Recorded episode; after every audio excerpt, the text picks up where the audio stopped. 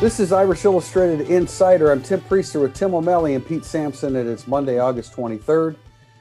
And we want to talk about mainly, and we'll take obviously questions in segment two, but talk about mainly what we witnessed on Thursday. Tim and I talked about it in instant analysis and wrote about it. Pete will be interested to get your comments on it, but I thought Jack Coan uh, was good, was accurate, was taking advantage of the weapons that he has on the outside, but all in all, the defensive front won against the offensive front, and that, from what I understand, has been been more often than not during the last two plus weeks. I thought Jack Coan looked like a high level FBS starting quarterback. Um, you know, and I'm not sure that we saw that with our own eyes a week earlier in the open practice. Um, so it was good to sort of see some visual evidence of that. Um, that was that was, I think, the biggest positive takeaway in terms of the impact it will have on the season.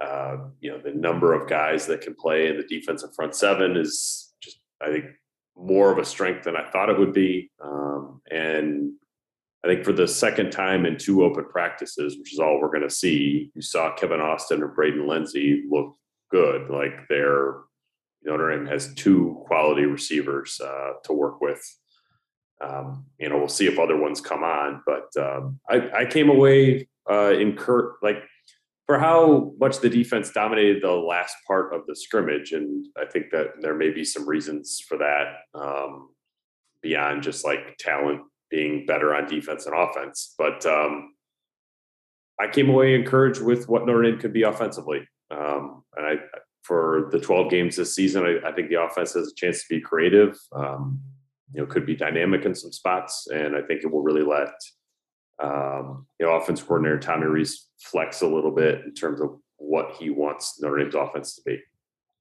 I think to be fair to Coan, um, we did not see that prior to that open practice, but our other open practice didn't feature Coan much, right? right. He, he, almost had no chance. He took a three and out scrimmage, and Drew Pyne was the quote unquote starter that day. So had to see it from Coan, and I and I, I agree with you. We did. Um, I was glad that you're making a list of guys you had to see it from. We finally saw it from Houston Griffith too. I know Tim, that was a that was a big pop by Griffith, as you mentioned. That's his job on that play to come up and hit the running back, but he came up and stuck the running back, and it was Kyren Williams. So that was it was he is. I have never seen him. I've never said physical when he's made a play, and that was a very physical play by Griffith. So, couple things you wanted to see, you saw that day. I, I, would agree about Griffith. I mean, it was set up for a big hit and he yeah. delivered it, but it's it's good to see and that's promising. And we keep hearing positive things about him. The point that you wanted to emphasize after um, after the practice Thursday, Tim, was about the defensive front oh. depth, and Pete just mentioned it. I mean, there is no doubt about that. There is no doubt about that, and particularly the depth right up the middle, the two inside linebackers yeah. and the interior defensive line. And we'll talk about some of the things, some of the potential issues at defensive end, but I don't think that that's as problematic when you see all the things that Marcus Freeman wants to do defensively, and it just creates havoc. And it's creating havoc for the Notre Dame offensive front, which is particularly uh, young right now, and it's going to create havoc for a lot of opponents as well. I mean, the offense is practicing against that defense on a regular basis and had a little bit trouble with little bit of trouble with that pressure. Imagine an opponent coming into a game dealing with that pressure and seeing it for the first time live. I think that's really promising. If the offensive line was, I mean, I guess it would be a positive if the O line was doing really well against the, the D line. You'd say, okay, that's coming together. But then you'd wonder about the defensive front. Anytime you have a scrimmage, somebody's going to win and somebody's going to lose. But I think when you add it all up, that's the way you expect it to be. And I go ahead, Tim. I, think it's important to note also in the scrimmages that Notre, we talk about their depth so much on defense. They can rotate those guys in, and so while Notre Dame is rotating some offensive guys in, it's not as effective as rotating the defensive guys in, and they don't have to rotate all those guys in when they play Florida State and Purdue and Wisconsin in, in situations like that. Like defensively, they're just going to go ahead and rotate those guys in, and they're going to keep making plays.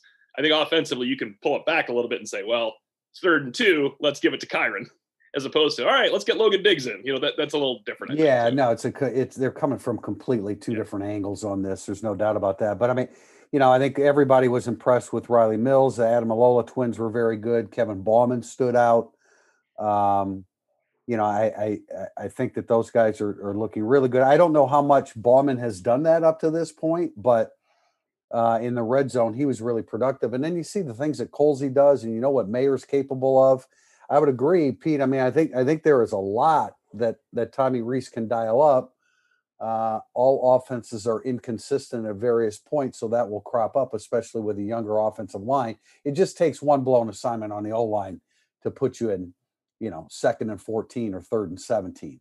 Uh, yeah, and so, I I asked around after the practice because, like, yeah, the offensive line did not look good. Um, so I wanted to know if that was more aberration or this is like how it looks every day, and was informed that no, the offensive line has done quite a quite a bunch of good stuff uh, in August, and in particular that Blake Fisher, Zeke Correll, um, and Michael Carmody have all had very, very good camps. Um, so, with that in mind, I think that you can come away a little bit more I think, encouraged about where the offense is going. Um, because if you don't have a line, it's hard to make Kevin Austin and Braden Lenzy look good. If you do, then then you got a chance. And I think that Notre Dame, Notre Dame's, I think, own staff feels more comfortable with its offensive line than maybe the fan base does. I, I, I agree. And I, what what I have heard is that the defensive front has won a majority of the time, but not an overwhelming majority of the time. And I think that's again, that's the kind of balance that you want to hear when you consider the veteran nature of that defensive front and the combinations that they're just trying to string together with yeah. with the offensive line. Uh, Tim, you were especially impressed with. I mean, I've loved Riley Mills from day one. I, I've I don't know if I've said on a podcast. I may have. I know I've said at a couple speaking engagements. I think Riley Mills is cut from the same cloth of the all-American interior defensive lineman that Joe Yonto spit out, you know, in the 70s and 80s. He's massive. He's strong. He arrived very strong. Uh, he's added uh, some good weight, I think, and he's, you know, and I, I, feel like every time I say that, I'm kind of under. It. I am underestimating Jayson Ademilola, and he's a yes. playmaker too. He's, that is a hell a of a one-two combination at that position. Um, I thought the, another good thing about Mills was he kind of started making plays on the field in games last year. Like it wasn't as you know when people say was he a breakout freshman? Well, he's not a breakout freshman. No, but as like, the season went on, he got he, he made was. more and more he, plays. You all of a sudden thought to yourself when he was rotating in, it wasn't like, oh, good, I'm glad Mills is getting some time. It was like Mills is in, he's going to make a play here, and and he looks better now. He looks, I think he, he looks a little more athletic now, and I bet he just grew into his body a little bit better. Does that make sense? I know he's a great athlete. Pete, you went and saw him work out, um, but he still looked like he was a freshman moving last year. He does not does not look like a freshman moving. He looks like he knows how to play football with that body in there, and he's not even the starter because Jayson Ademilola makes plenty of plays. But starter, not starter, doesn't really matter. Um, it doesn't on that defensive line at all. People are going to way overvalue that this season that was like when I saw Mills work out. I think the thing that impressed me most one, he's just massive. That's the yes. you cannot get away from that. But just how flexible he is and how he bends. Um, and I know when they recruited him, they sort of pitched Jerry Tillery. Um, and you know, so you remember Jerry Tillery, that guy for how big he was was incredibly flexible. Um, and I think Mills Mills is, looks more jacked up than Tillery ever did but I think has some of the same flexibility where he's able to get in tight spaces. I mean, he he made Cain Madden look pretty bad on Thursday, um, and that that's not easy to do. So it's um, you know if he's your I don't know if you would call him the fifth of defensive lineman after the four starters or the sixth or whatever, but man, that is a that is a really talented number two uh, D tackle off and, bench. Yeah, and Tim, to your point about you know, maybe being better physically now. They didn't have a. I mean, they had the most abnormal oh, of off seasons last yeah. summer as you possibly could, and we forget about that. So, yeah, yeah. I mean, we do forget about that now, and but but now they had a a full summer, and and Pete, you you like before he even came to Notre Dame, you saw him in person, how he worked out, and how jacked up he is. He's great. He has a chance to be a really great football player.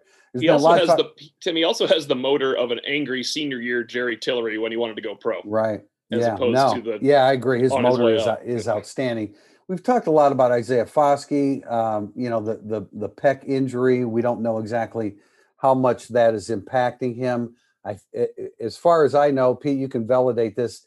That injury occurred during the summer. It didn't. It wasn't. It wasn't in play in the spring, and we thought that he had, from what we saw, from what we saw, we thought that he had a pretty average spring. So, um, I mean, there's just work to be done there. I, I think that Marcus Freeman can work around that. There's a question in the second segment. Yeah. I'm going to save the commentary on to talk about that a little bit, but uh, I, you know, I still think Isaiah Foskey can do a lot of good things. We've just seen glimpses. Uh, there may be people sitting back saying, "Man, you people are missing a boat because Foskey's really doing great things on the practice field." We haven't seen it, and I haven't heard it either. So, you know, we'll see. But that's where Justin Ademilola comes in. That's where the development of Nana Osafo-Mensah uh, behind MTA on the left side will come into play. Um, you know, they're not as well established there, just like they're not as well established a cornerback. But I was doing an event over the weekend. I've done a couple of them. This notion that you know you're going to go into the season with answers at every position. Who who who had nobody had Alabama doesn't have that. The first month of the season last year, they were up in arms about the way their defense was playing. So you don't have answers. You're never going to have answers everywhere, especially Notre Dame losing the players that they lost. Uh, but I think having Marcus Freeman as the defensive coordinator is going to help plug some of those holes just by the nature of his scheme. Uh, we're going to jump into segment two here real quickly, but I want to. I, I, did an interview with Rocky Boiman the other day, the former uh, Notre Dame outside linebacker, NFL player, and he made a comment. And this is something that we've talked about before, Pete. I think you've emphasized it, but he made it con- emphasized it. But he made the comment about um, you know, when it comes to quarterback recruiting, why doesn't Notre Dame get a Justin Fields or Trevor Lawrence or Spencer Rattler on a more consistent basis? Uh, they don't necessarily have to be as good as all three of those guys. Those guys are, are are elite, of course. But I thought it was a good point and something that we've talked about before that Notre Dame should be. If you're going, I mean, why shouldn't Notre Dame get a, a quarterback of of that standing and maybe Dante Moore? ends up being the next one of those guys? I I mean it's a great question. I don't I don't have a good answer for you on that one because it's like after offensive line and tight end, to me, quarterback recruiting should be the most right. naturally inclined to go Notre Dame's way. And I was, you know, I was reading a story on Ohio State's quarterback competition today.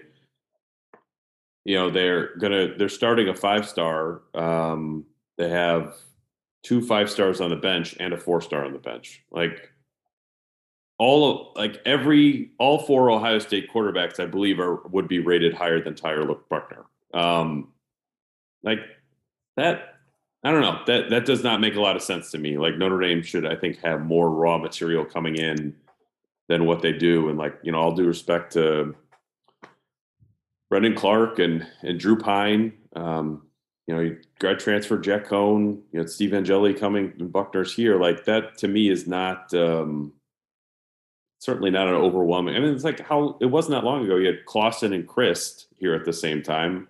Um, you know, Brady Quinn played here. Uh, you know, DeShone Kizer was while he was a surprise in terms of how he developed, he was still a four star recruit.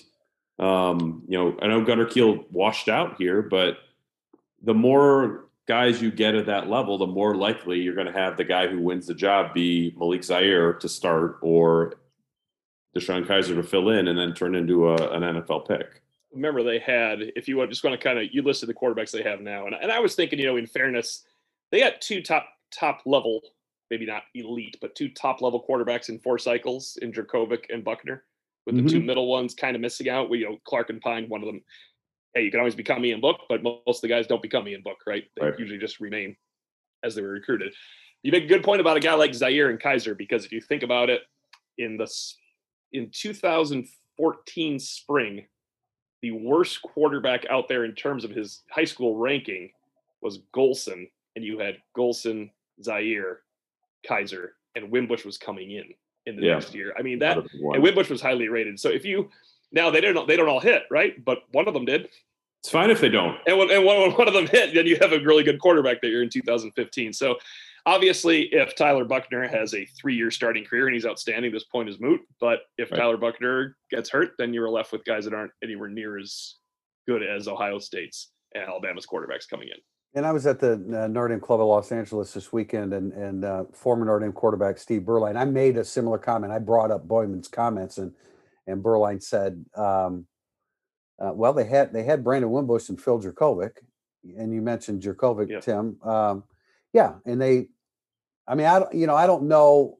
I mean, with Jurkovec, that was a poor job of development, and certainly a poor job of communication with Yes. the kid. Yeah. And with Wimbush, I don't know that Wimbush uh, was ever going to be accurate and see things the way you want a quarterback to to see them.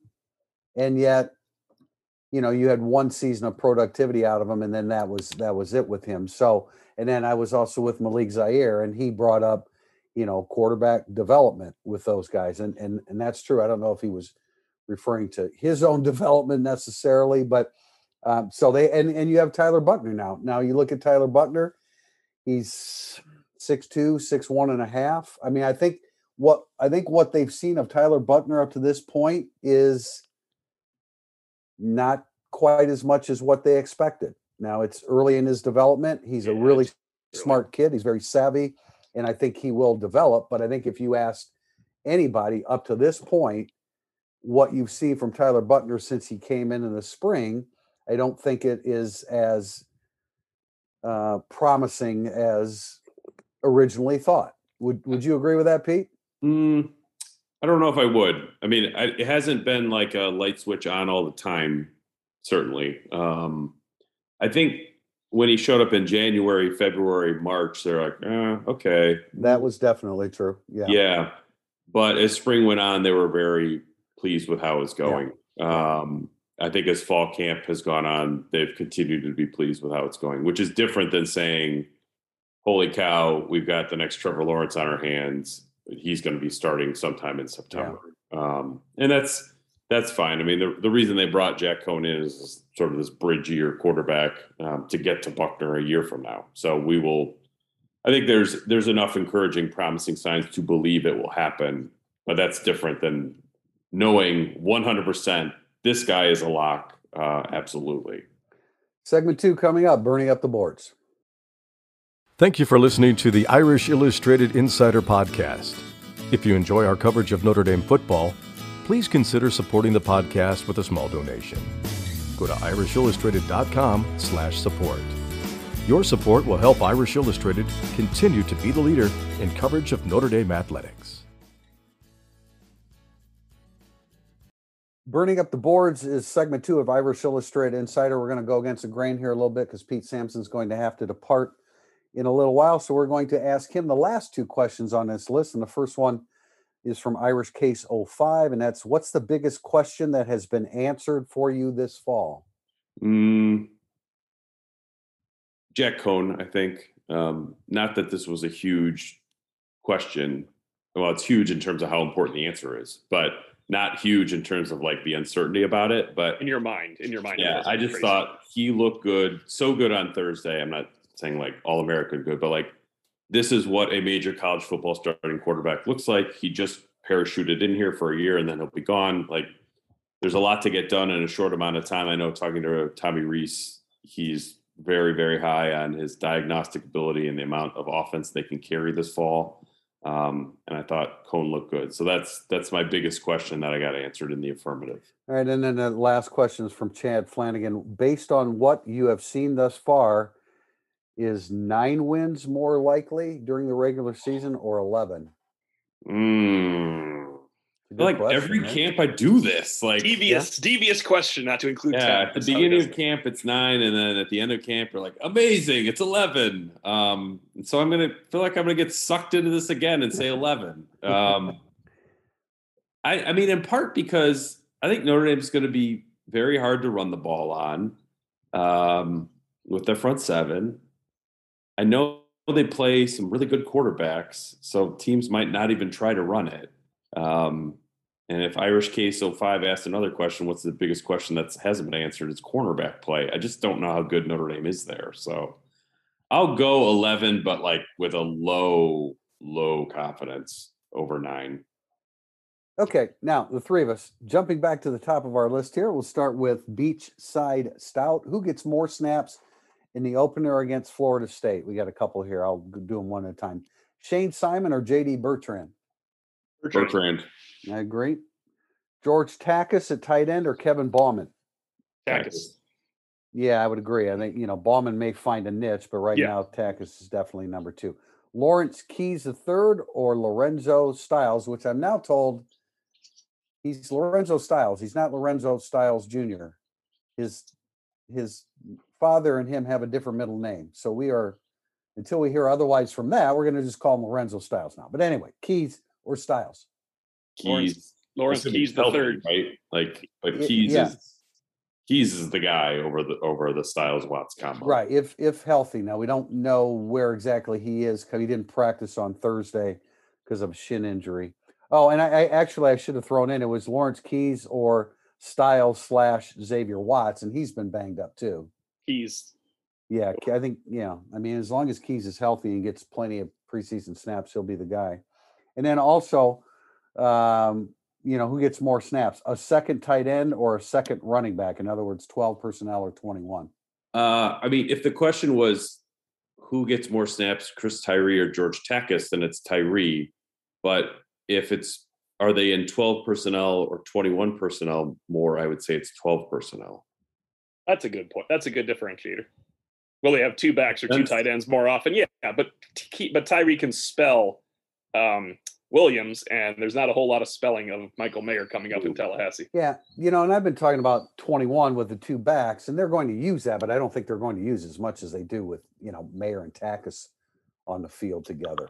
But I have changed from the beginning of camp, and I do believe that 12 will be far lessened with three wide receivers instead of two. I Yeah. think they're going to start out in 12 against Florida State because it's safer, and you allow the offensive line and Jack Coan in the running game to get going. But as the season progresses, I like the receivers more than the number two tight end. If that's fair. That's fair. JJ Elwine, what do you think Jack Swarbrick's and Notre Dame's stance is on the Big Ten Pac 12 ACC alliance? We know Notre Dame is devoted to independence, what ramifications could be felt here regarding ACC ties and playing USC and Stanford? Yeah, I, I've been, I haven't spoken with Jack Swarbrick. I've been trying to. Eh, Pete, have you had an opportunity to speak with him? I have not. Uh, that's sort of on my to-do list. Yeah. I, I don't know how. I mean, not sure how he would answer this on the record. Um, Right. Nor do I know how, how he process it off the record. Um, but I just sort of view it as like the AC. They're set with five ACC games. USC and Stanford don't want to stop playing Notre Dame, nor does Notre Dame want to stop playing USC and Stanford. So I don't. I don't feel like the alliance is going to do anything negative as far as Notre Dame scheduling because again, Notre Dame like puts butts in your seats, you sell tickets, you make money. Um, the whole point of the alliance is to make more money, assuming it happens at all. Which I think reading on the alliance has more to do with like voting and uh, sort of governance of college football more than this isn't like going to turn into the Big Ten ACC's challenge in uh, men's basketball. Yeah, I, you know, I mean, in, if Notre Dame's going to fall on one side or the other, they're going to fall on the side that the, the ACC is on. And I mean, I would imagine certainly they're a part of the discussion uh, with the ACC and the other two conferences because Notre Dame is a business partner with the ACC. I, I just don't, I, I don't have the specifics. Jack Swarbrick was away from his office for a couple weeks and we haven't spoken to him yet. So we'll learn more about that. There's certainly time um, to gain that information. And then as far as playing USC and Stanford, I, I, again, I don't know. I don't see why either side, or I guess any of the three sides, USC, Stanford, and Notre Dame, would um, turn away from that. Notre Dame likes finishing in California to to end the season, and uh, it, and it works. I think it works for all three sides. So I, I don't think that that part will be altered. TDISU. It sounds like the top two wide receivers are set with Austin and Lenzy. Who emerges? Who emerges from Wilkins, Keys, Watts, Colzie, and Styles as high-level contributors this year? It seems after early buzz about Keys, we haven't heard much lately. Has he been passed up by a younger guy? And to answer that part, I mean, he's been he's been injured. He got he got kicked in the shin. It was it was a serious being kicked in the shin because he couldn't he couldn't perform for a few days. I think he was I think he tried to go on Thursday, but it just wasn't in the cards. I would imagine that he was back in the flow um, over the weekend. They had Friday off. So as long as Lawrence Keys got back into it over the weekend, he's not falling back from a quality spring, a quality off season, and summer camp. Um, I assume Davis was just omitted um, in the question because Avery Davis is the most likely to be a major part Yeah, of the rotation. he's the Yeah. slot. I think the question was about the X and the. I would say- W. From everything Tommy Rees says, that Joe Wilkins is better than we think he is at this point. And I just think Davis and Lenzy add enough of what Keys can add. I feel like Joe Wilkins at the beginning of the year is going to be more involved than the other guys on this list. Is that fair to say? At least I oh I agree with that. Yeah, I agree. I, I, think out of the shoot he gets the first crack at it. He had a tremendous summer. He can play Um, slot too. You just got bigger. Like I know you're not as explosive, but he's played every position. And Rees talked about it. he's played every single. He's Yeah. repped at everything for years. And y- do you have to be as explosive in the slot if you have Austin and Lenzy outside you? You don't. You could just you could Yeah. be big and threaten the run. Then it, it's Well, think about well. and think about this. Okay, you're on the ten yard line, and you have you have Mayer Austin, and Colzie in the lineup. I mean that that that's imposing. I hope That's- Colzie's in the lineup at the 10 yard line because that is definitely his 10, 15 yard line is the niche he would carve this year. Because healthy Kevin Austin, healthy Joe Wilkins, Right. there's not a lot of reps Middle for of the field, it's those guys, and and you know you're you still want Austin Mayer on the field, but I mean imagine putting that fourth big guy in there, and I, Austin's not six four, but he's been described He as you know as, like he's is. strong. No, I, he does, and he's Yeah. strong. Um, so that's an option. Styles, I think, is Styles is the guy that's going to. Uh, I don't, I don't know, split time, but I think he's the one that's going to rotate with Lenzy. And but then again, like you said, I mean, as soon as you start talking about that, Rees will say, um, you know, they don't have to be married to Right. the you know Positions. X, Z, and, and W per se. So um, it'll be interesting to watch that. There's so many things to watch on game day, but it'll be very interesting to watch how that all evolves. ND fan Quebec, how important is the play of Kevin Austin and the wide receivers to get the offense going? Super important. Yeah, it's just, I mean, absolutely huge. There was more to the question. I, I, it's an abridged version of the question from uh, NDF fan uh, Quebec, but um, I mean, significant when you see him, when you see him on the field. What, what what we've seen of him, just a couple practices. You don't you don't need to see a whole lot to understand that that's a unique player out there for them. This is a this is a potentially this is a really good wide receiver core, but that guy is just a you know is a cut above. Lenzy can be a cut above if he can stay healthy and use his strength, his his added strength, and of course his his speed. But uh, Austin, just to the to the naked eye, uh, is a difference maker out there, and it, it takes you one rep to see it. Yeah, he's he's uh, the equivalent of a running back who can make the first and second guy miss. Um, and that's but when you do that down the field, there's not a lot of guys hanging around to make miss after that. There aren't many people to make miss at that point. that's ex- uh, that is exciting if you're Uh, uh, if you're Tommy Rees, if you're Jack Coan, if you like watching offense. I don't want to overstate Austin in this regard, but he is the best. His emergence to being what he can be is the best thing that happened to Michael Mayer. Michael Mayer not being doubled because of Kevin Austin is huge this year. You cannot stop Michael Mayer if you're going to let Kevin Austin go one on one with your. There was a we saw on Thursday where they had Mayer and Austin on the same side of the field, which will- I think will be pretty common with like that Yeah. receiver and the tight end. But like you sit there and just watch it and be like, how are you supposed to how are you supposed to guard this?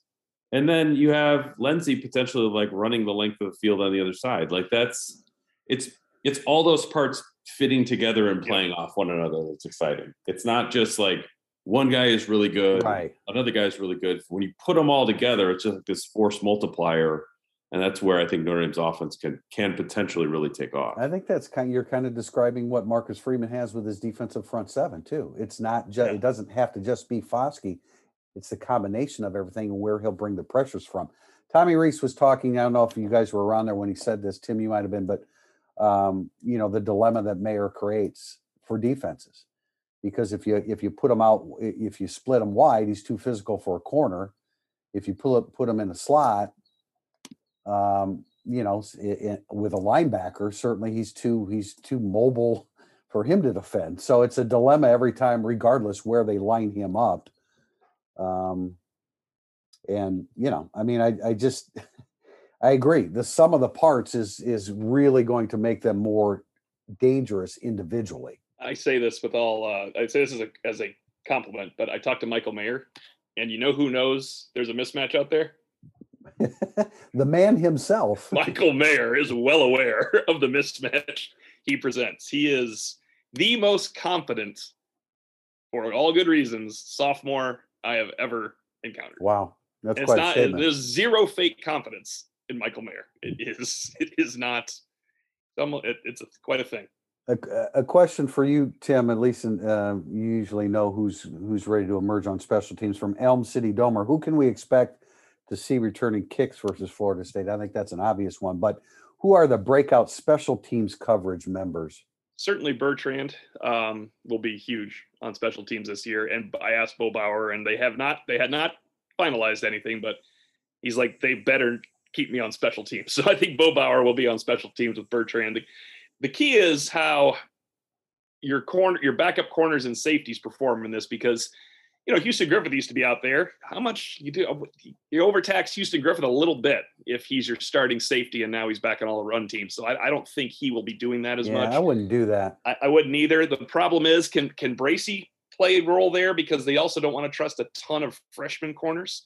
Um, I, I do think that you'll see a guy like Justin Walters out there though on special Yes, teams, just in his agree. aggressiveness. Um, I mean, kick returner Polian likes Tyree, right?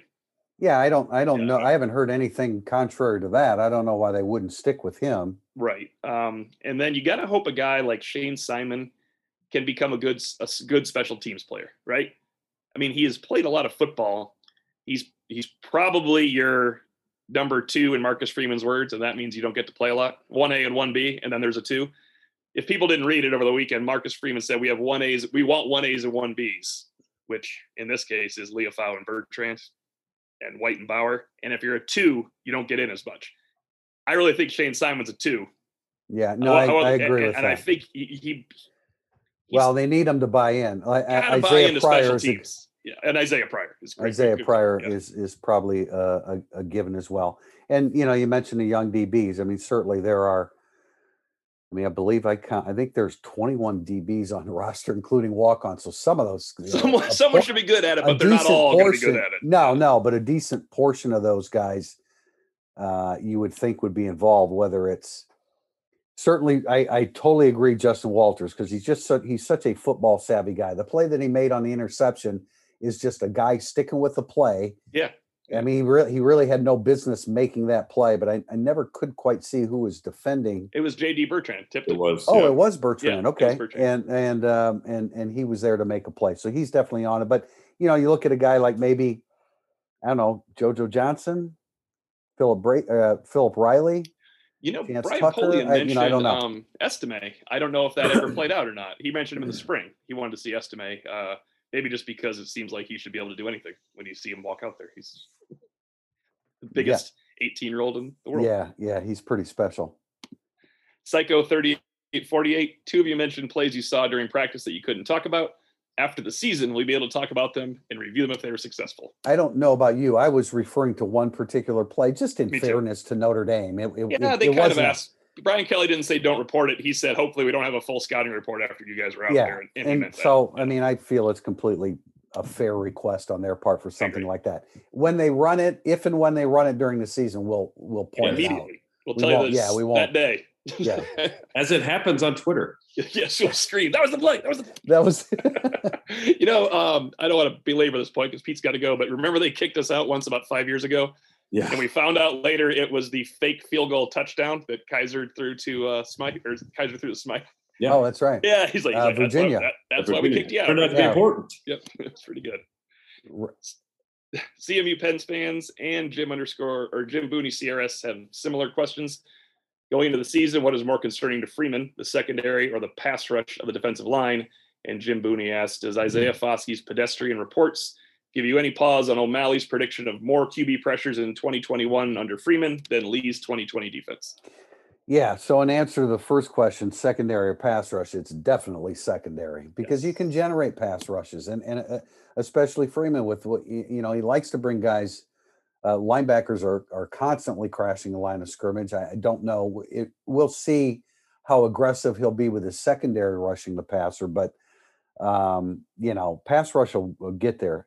Man to man press coverage, we need we, need to see that. Are you going to change your prediction for pressure? No, I, I love their pressure. I love their Yeah. pressure packages. The only the only thing, I mean, I, a front four that can create pressure is the most valuable thing in football, and they they don't necessarily have it, so they'll create some pressure. But those, I mean, I think MTA and Justin Ademilola and the interior pass rush is great, and the four li- four linebackers are excellent at rushing the passer. The four inside linebackers, man, they come down hard. Yeah. It is. People are going to like the linebackers this year. Yes, I agree. I mean, the secondary to me, I talked to uh, an offensive coordinator in the AAC over the summer just about like Freeman's scheme. Like, what's it about? What do you got to be aware of? Like, what are the sort of cornerstones of it? And it was like, what's super unpredictable, not but not overly complicated. But one of the things that was mentioned was like the boundary corner has to be a dude. Um, at Cincinnati, a guy named Sauce Gardner, huge dude. Cam Hart, less of a dude. Um, and if that boundary corner is not a real strength of the defense, not just like a guy on the field, like one of the best players of the group, then I, I wonder how the defense fits together. Are you, are you sort of opening yourself up for more big plays allowed? Um, and I think if there's a, I'm not sure that I I could point to a play that a corner has made in a in the scrimmages that we have attended. I nothing I nothing jumps out at me. either. yeah, Bracy had the pick of Pyne, right? That was Pyne. yeah, That was in a that was in a nickel. It was in a nickel scrimmage Position. situation, but it, yeah, it was a nice Yeah. play. But um, I, I know what you're saying though, Pete. Like, I mean, I'm uh, ta- yeah, I'm talking about yeah. the the two outside corners. yeah. It's not to say they have made no plays. It's just like I can't remember any. Yeah. uh, Cam Hart's my new guy that I need to see make a play before everybody keeps talking about how good. Cam Yeah, Hart I'm more. is. You know what? To your point, Pete, I'm more confident with him on the boundary as a run defender, Yeah, right? But I, I don't know that. We just need to see more plays. Be- If we're going to talk about the senior wide receivers are really emerging, generally that means that we're not seeing the DBs making or the corners making a whole bunch of plays. But we we always have to keep in mind, and everybody needs to keep in mind when we make these comments, that it's just Pete. I think you said last Monday. It's just such a snippet, such an isolated portion of the practices. yep. Um, you know that you don't know for sure. You can only go on what you see and what you think and what and what we hear.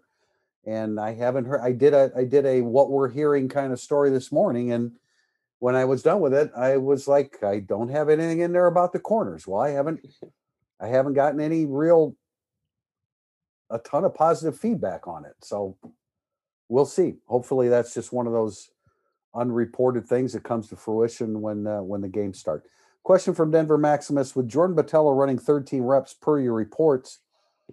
How concerned are you now that his availability for the opener and possibly the season may be in doubt?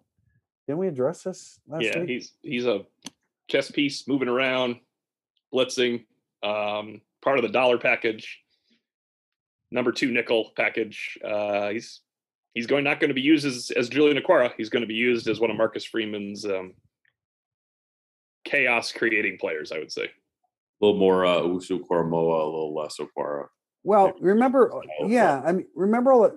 I mean, I don't know that I completely understand the sniper position in in Freeman's But- defense, but isn't that Botelho? Probably, I couldn't tell you unless that position does either. and yeah, I guess it is. Um, I, It's know, only I, in I- package. It's only in packages. You're right, though. That would have to be Botelho. And he made Yeah. a play from. He made a play from it too. He made a tackle for a loss from that. If that's Right. the spot, he made a play from. it. yeah, I think he's more valuable when you move him around because he just doesn't have a really big frame. And so Yeah. when we saw in the spring when he would try to match up against Blake Fisher, although Blake Fisher's probably going to do that against most guys, he just kind of gets enveloped. I think to use Botelho, you need to make him aligned unpredictably. I think Jordan Botelho is a good pass rusher that doesn't line up and rush the passer off the edge very well. Does that make any sense? Yeah, no, and Yeah, that's why you have to move like. him. Yeah, that's why you have to move him around and and um, you know give him opportunities to find gaps with which to to to get through, as opposed to just coming around the edge. I I agree. I ha- I haven't seen him as a real force off the edge per se, and yet you know that he's he's a dangerous presence out there if you can make uh, make his pre-snap alignment unpredictable. Ryan 739 with uncertainty at Viper and the strong depth at linebacker and defensive tackle, and Botelho lining up some at linebacker. Do you think we are quietly drifting to more 3 4 than 4 3? Um, I yeah, I'm yeah, I you know, I, I mean, I think so, especially with the versatility of MTA, which you know, you know, he can slide inside. Uh, well, in a four-man front, you know he can slide inside. We we've been impressed with what he's shown coming off the edge. I I, I mean, I think that that's a I think that's a, a a natural thing to consider and to wonder, but I still think that a four-man front is going to be very prevalent for Notre Dame's defense. This is uh, to me like uh, we're all like stat geeks here. Like this is going to be one of the fun things to track about Yeah. like how Will you much. track that for us, Pete? yeah. Oh yeah. No problem. Thank Yeah, you. You can buy me a few beers at Stanford. Okay. Um, All right. I'll look for yeah. other things. four three three four three three five. I mean, you know, is Botelho playing like a middle linebacker position? I think we saw that a little bit on Saturday. Like the dollar package. I mean, we heard that being talked about, or not on Saturday, on Thursday of last Yep. week. Um, all of that stuff is going to be really interesting to watch. It's like I don't, I don't think they're they're probably going to be mostly in four three, but I just don't think they will identify themselves as like, yeah, we run a four three scheme. It's just like we're doing a little bit of everything. They'll identify themselves as multiple. That's what Brian Kelly will Yeah. say. We're multiple. Yeah. That's our strength. We're multiple up front. Let's get this one in. So, because I can already answer Pete's Terry Benedict. I see Gold, go position by position and share whether your confidence level is higher, lower, or the same from the start of fall camp. Quarterback, Higher, offensive line, mm, same, running back, same, wide receiver. I know the answer. higher, Uh, I don't know if tight ends counts. Tight ends, same, same. Uh, defensive line, mm, higher, linebackers, higher, safeties. higher. Because it cut me a couple plays. Yes. yeah, I agree. Uh, cornerbacks, Lower. Kick returner, and punt returner. Please use your line. It was the funniest thing said at the practice. That was So we were out of there on Thursday. we saw Kyren Williams, Kevin Austin, Lorenzo Styles, and Salerno out there returning punts. and I said to O'Malley, I was like, man, it's going to be incredible when Salerno beats out these other three guys from punt return jobs. So the same. Don't you think that there's a great chance that, I mean, at Florida State, the one guy that's done it, Oh yeah, It's he gonna be- will it's gonna be Florida State. Salerno. He will. Certainly.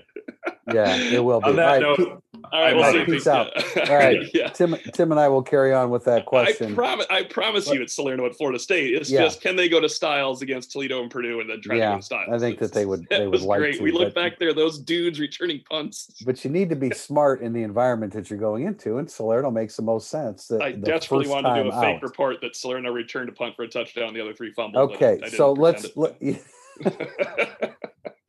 let's uh and Salerno goes 73 Yeah. yards for a score. Um you know what? And and we see and, and uh, we're joking, but Salerno plays slot receiver he he's pretty plays damn good. receiver. I think he's a better slot receiver than he Uh, is punt he's return he, uh, he's very much Chris Finke like. Yeah, he you know he, he makes some downfield plays too. He really does. I don't think he's Chris Finke like as a punt returner. That's the problem. That's, that's where they use him. Uh, games. he's Chris Finke like in terms of ball security, Yeah, which is yeah. which is first and foremost. But let's go through the let's now you and I go through those two Right. positions. So uh, again, the question: uh, share whether your confidence level is higher, lower, or the same uh, from when the start of fall camp began. So quarterback. Mine's higher because, as, as everybody in Irish Mine- Illustrated knows, I wasn't as high on the quarterback. No, well, yeah, and no place to go but up with the way Yeah. you. I you know, I agree. Higher. I, I really liked what he did on Thursday. Um, you know, because I've been saying, okay, accuracy. I knew how what Wisconsin ran their offense. There was a lot of dinking and dunking, and so 70% was kind of easy. Uh, but I really liked what we saw on Thursday, which makes you think that the wide receivers can maybe be even a little bit more effective. Well, again, uh, yeah, they're going to be more effective if if the the trigger man is uh, as accurate as he was Thursday. the wide receivers were both higher, right? I mean, we're clear A- abs- yeah, Just absolutely. That's the absolutely. highest of the jumps. running back. Running backs, I would say higher too, because Diggs and Estime are for, or Estime are for real. Exactly. They have they have now. If one of those guys gets hurt, they still have a third running back. If one of the three guys Yeah. gets hurt.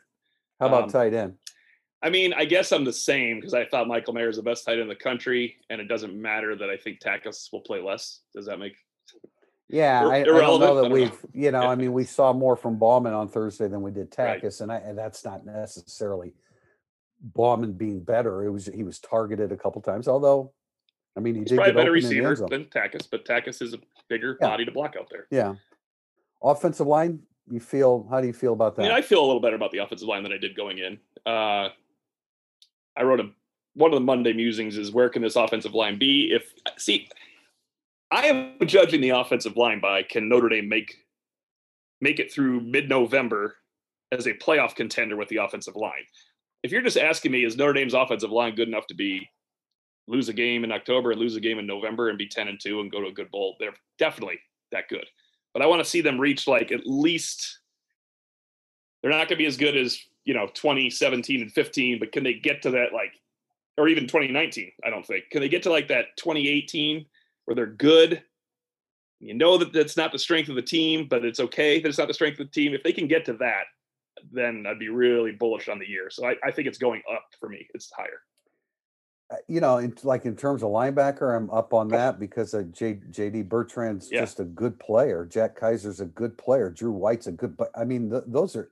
I think Marist Liufau is is on the rise. Um, He might be the the most inconsistent linebacker, Tim, that's going to make the most eye-opening plays and most game-changing plays. I bet I bet he grades worse than Bertrand, Bauer, Kiser, White, Moala.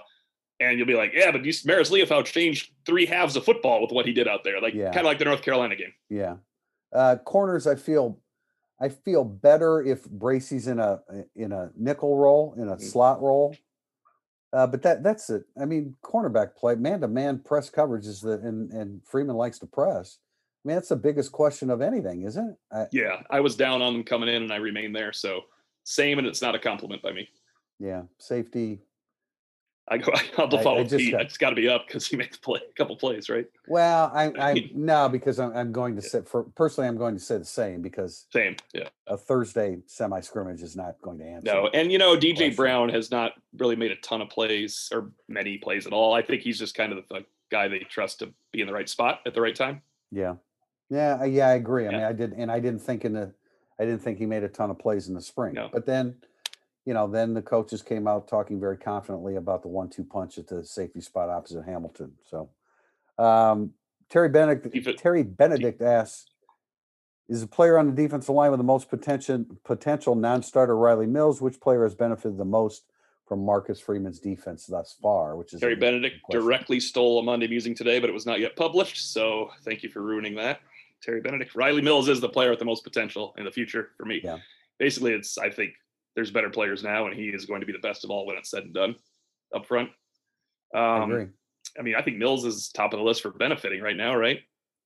I mean, JD Bertrand's obviously benefited from. Well, I you know on. I would say Marist Liufau because be, Good point. That's a good yeah, point. I, I mean, Yeah. I would say Liufau because, you know, I, I, I think that they all the defensive players, at least on the front seven, feel like uh, the shackles are off a little bit. And I've been hearing really good things about Marist Liufau on a daily basis, and I think that he is really ready to, really ready to blossom. Uh, third is- year in the program, he's been through a, a lot. I mean, he got he got a ton of experience last year, some good, some some inconsistent. Um, but I think he's the guy that really emerges there at, at, at on defense. He's a real presence in those packages. He's rangy and strong Yep. and moves and What he did against North Carolina was really, really impressive. yeah, that was a was, team not effort. that was a team effort. But if you were going to point to one individual that day that really diffused an incredibly dynamic passing game, um, he took away the slant, and we, you know, the slant was, is significant to North Carolina. Yeah. Irish Okay, well- oh yeah, this is our uh Yeah, the two questions we Two asked questions. Pete, you and I will finish up with those. Irish Case 05. What's the biggest question that has been answered for you this fall? mine is wide receiver because Mm-hmm. I I needed now I've seen it and I think yeah, be, no, my, mine as well. Am I saying that? Oh, they're going to be great. I'm not going to say that, but I think no. a healthy Kevin Austin's great. Um, I, I, think a healthy Braden Lenzy is much better. Um, yeah, I think Davis is solid and even yeah, probably a little better Joe than last Wilkins, year. I mean, that's not a that's not a mirage. They're not making up what they're seeing. There's good things happening there. I don't know that he's he's more of a supplement to those other two guys. But that's great. That they, they, they yeah, you need a right. supplement still. Right. Yeah. You don't have nobody has, you know, three guys catching 65 passes. Right, right. Um, and then Coan would be the second one for me, but um I'm not down on Coan.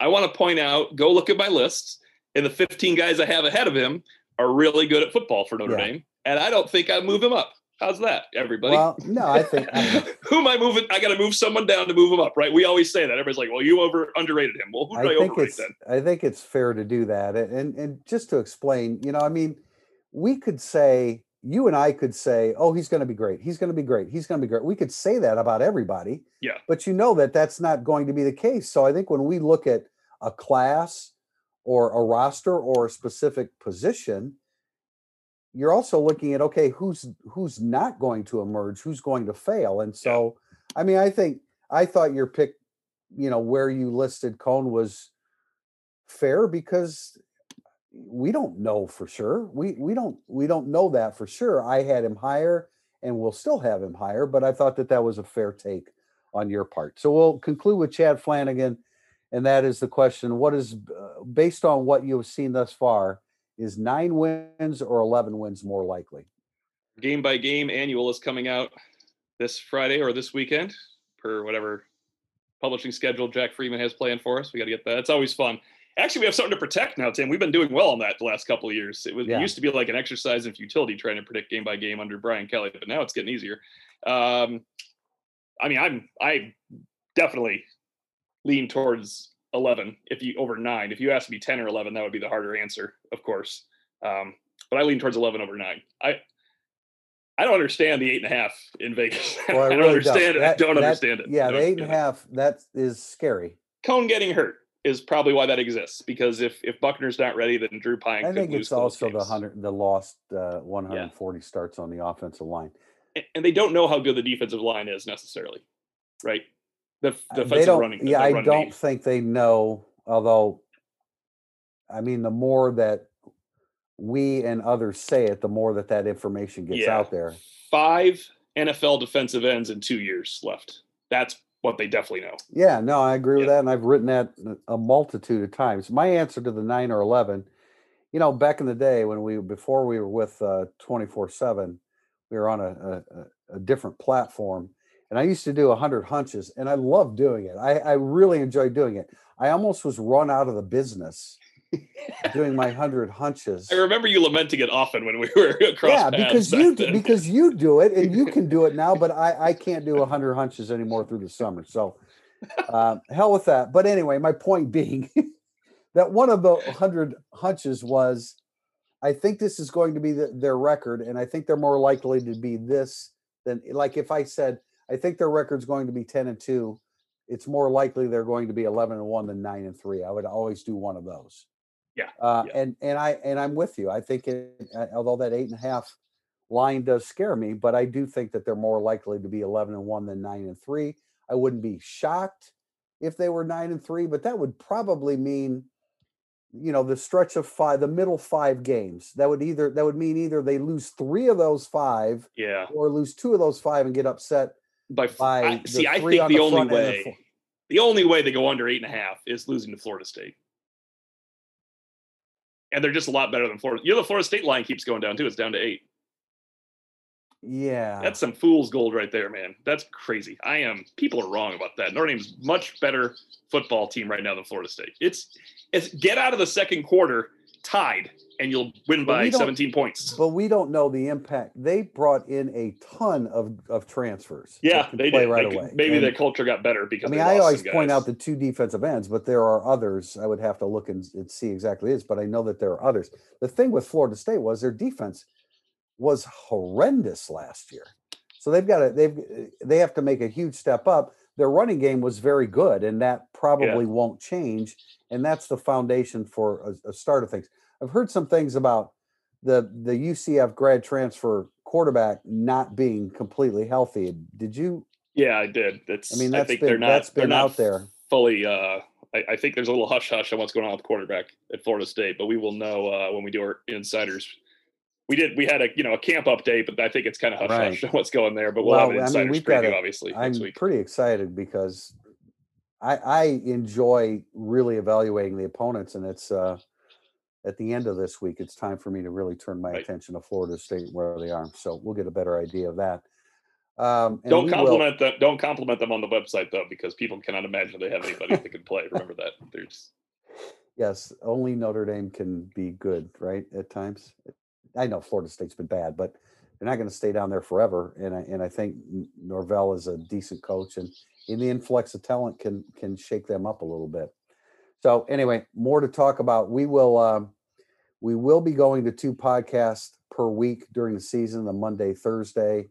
Uh, when we come out of Florida State, it will not be on Monday because the game's on Sunday. So that that podcast will come on we'll go on Tuesday and will we do Friday that week, Jack? Because the game's on Sunday. We'll we'll let you know about that. But anyway, um, just to let I know people have been saying more podcasts. We were doing two podcasts from like August of last year through the end of spring, and then just there'll be there'll be 24 in a 12 week, 25 in Yeah, a 13 week yeah. span. So plenty of commentary. Plenty of commentary. We appreciate you joining us here today for Irish Illustrated Insider. Talk to you next time.